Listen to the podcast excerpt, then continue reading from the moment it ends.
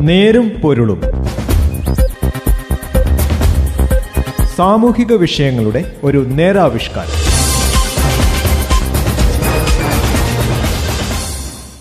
നമസ്കാരം. നേരുംപൊരുളിന്റെ പുതിയൊരു അധ്യായത്തിലേക്ക് സ്വാഗതം. ഇന്ന് ഈ പരിപാടിയിൽ ഞാൻ ജോസഫ് പള്ളത്ത്. കോവിഡ് അടച്ചിടലിന്റെ വാർഷിക പാഠങ്ങൾ നമ്മൾ ഒന്ന് വിലയിരുത്തേണ്ടതുണ്ട്. കോവിഡ് എന്ന മഹാമാരി കൊണ്ട് ലോകം തന്നെ അടച്ചിടപ്പെട്ടു. ഒപ്പം നമ്മുടെ രാജ്യവും. ഭീതിയുടെയും നൈരാശ്യത്തിന്റെയും മഹാമാരിയായിരുന്നു അത്. അടച്ചിടലെ വാർഷിക പാഠങ്ങളെക്കുറിച്ചാണ് ഇന്നത്തെ നേരും പൊരുളും. മനുഷ്യരാകെ അദൃശ്യ പാശങ്ങളാൽ ബന്ധനസ്ഥനാക്കപ്പെട്ട നീണ്ട കാളരാത്രികളായിരുന്നു അത്. തീവ്രമായ വിലക്കുകളുടെ അരുതുകളുടെ ആ കാലം മാനവരാശിയെ അതേവരെയുള്ള ജീവിതാവസ്ഥയിൽ നിന്നും വലിയൊരളവോളം മാറ്റി. ആധുനിക മനുഷ്യചരിത്രം കോവിഡ് അടച്ചിടൽ കാലത്തിനു ശേഷവും മുമ്പും എന്ന നിലയിൽ വിഭജിക്കപ്പെട്ടിരിക്കുകയാണ്. കോവിഡ് മഹാമാരിയിൽ നിന്ന് മുക്തമായിട്ടില്ലെന്ന് മാത്രമല്ല രണ്ടാമതൊരു വ്യാപനത്തിന്റെ ആശങ്ക കൂടി വരികയും ചെയ്യുന്ന സാഹചര്യത്തിലാണ് ലോക്ക്ഡൌണിന്റെ ഒന്നാം വാർഷികം കടന്നുപോകുന്നത്. മനുഷ്യർ ഇത്രയും സഹനശേഷിയുള്ള ജന്തു വിഭാഗമാണോ എന്ന് അത്ഭുതപ്പെട്ടു പോകുന്ന അനുഭവമാണ് അടച്ചിടൽ കാലത്തുണ്ടായത്.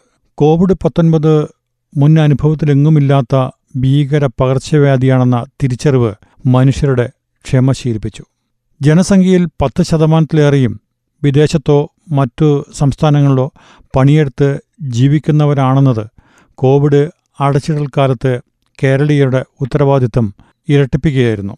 വിദേശ രാജ്യങ്ങളിലെ കോവിഡ് വ്യാപനവും കേരളത്തിന്റെ ആദികൂട്ടി വീടുകളിൽ അടച്ചിട്ട് കഴിയുന്നവർക്ക് നിത്യോപയോഗ സാധനങ്ങളും വൈദ്യസഹായവും മരുന്നുമെത്തിക്കുന്നതിൽ നമ്മുടെ നാട്ടിലെ ഭരണസ്ഥാപനങ്ങളും യുവ വോളണ്ടിയർമാരും ചെയ്ത സമർപ്പിത സേവനം സാഹോദര്യത്തിന്റെ ഇതിഹാസം തന്നെ സൃഷ്ടിച്ചു. രാജ്യത്താദ്യമായി കഴിഞ്ഞ വർഷം ജനുവരി മുപ്പതിന് കേരളത്തിലാണ് കോവിഡ് പത്തൊൻപത് രോഗം ശ്രദ്ധയിൽപ്പെട്ടത്. മാർച്ച് മൂന്നാം വാരമാകുമ്പോഴേക്കും അഞ്ഞൂറോളം പേർ രോഗബാധിതരാണെന്ന് വ്യക്തമായപ്പോഴാണ് ആദ്യം ജനകീയ കർഫ്യൂവിനും തുടർന്ന് മാർച്ച് ഇരുപത്തിനാല് മുതൽ സമ്പൂർണ അടച്ചിടലിനും നിർബന്ധിതരാകുന്നത്. അല്പം കൂടി സാവകാശം നൽകിയിട്ട് വേണമായിരുന്നു സമ്പൂർണ അടച്ചിടൽ എന്ന വാദം അന്നും ഇന്നുമുണ്ട്. ഏതാനും മണിക്കൂർ മാത്രം സമയം നൽകിയാണ് നാടാകെ അടച്ചിട്ടത്. മനുഷ്യ സങ്കടങ്ങളുടെ വിവരണാതീതമായ കാഴ്ചയാണ് അതിനുശേഷമുണ്ടായത്.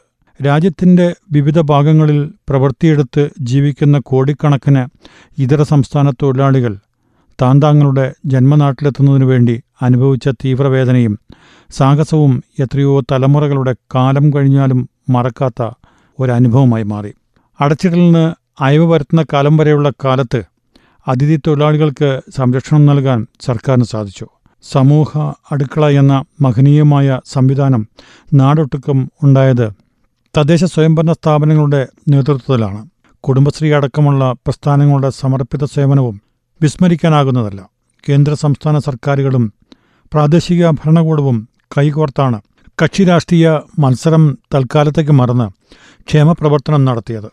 കോവിഡ് നിർമ്മാർജനം സമീപഭാവിയിൽ യാഥാർത്ഥ്യമാകുമെന്ന് ഉറപ്പില്ലെങ്കിലും വാക്സിൻ വേഗത്തിൽ ഉപയോഗക്ഷമമാക്കാനും അതിവേഗം വിതരണത്തിന് എത്തിക്കാനും കേന്ദ്ര സർക്കാർ സ്വീകരിച്ച യുദ്ധകാല അടിസ്ഥാനത്തിലുള്ള നടപടി ജനങ്ങളുടെ ഭീതി കുറച്ചിട്ടുണ്ട്. എന്നാൽ മഹാരാഷ്ട്ര അടക്കമുള്ള സംസ്ഥാനങ്ങളിൽ വീണ്ടും തീവ്ര വ്യാപനമുണ്ടാകുന്നത് ആശങ്ക കൂട്ടുകയാണ്.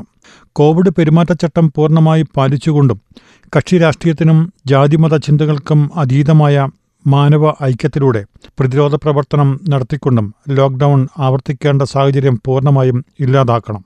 ഇപ്പോൾ തെരഞ്ഞെടുപ്പ് പ്രചരണ റാലികൾ വ്യാപകമായി നടക്കുകയാണ്. കോവിഡ് പെരുമാറ്റച്ചട്ടം പാലിച്ചുകൊണ്ടാണ് എന്ന് അവകാശപ്പെട്ട് അതിന് തികച്ചും വിരുദ്ധമായാണ് റാലികൾ എന്ന് എല്ലാവരും കണ്ടുകൊണ്ടിരിക്കുന്ന കാഴ്ചയുമാണ്. രാഷ്ട്രീയ നേതൃത്വവും അധികൃതരും ഇക്കാര്യത്തിൽ ഉത്തരവാദിത്വ ബോധത്തോടെ പെരുമാറുമോ എന്നതാണ് ഈ വാർഷിക വേളയിൽ ഉയർത്താവുന്ന ചോദ്യം. നെരുമ്പൊരുളിന്റെ ഈ അധ്യായം ഇവിടെ അവസാനിക്കുന്നു. നന്ദി നമസ്കാരം. നേരും പൊരുളും. സാമൂഹിക വിഷയങ്ങളുടെ ഒരു നേരാവിഷ്കാരം.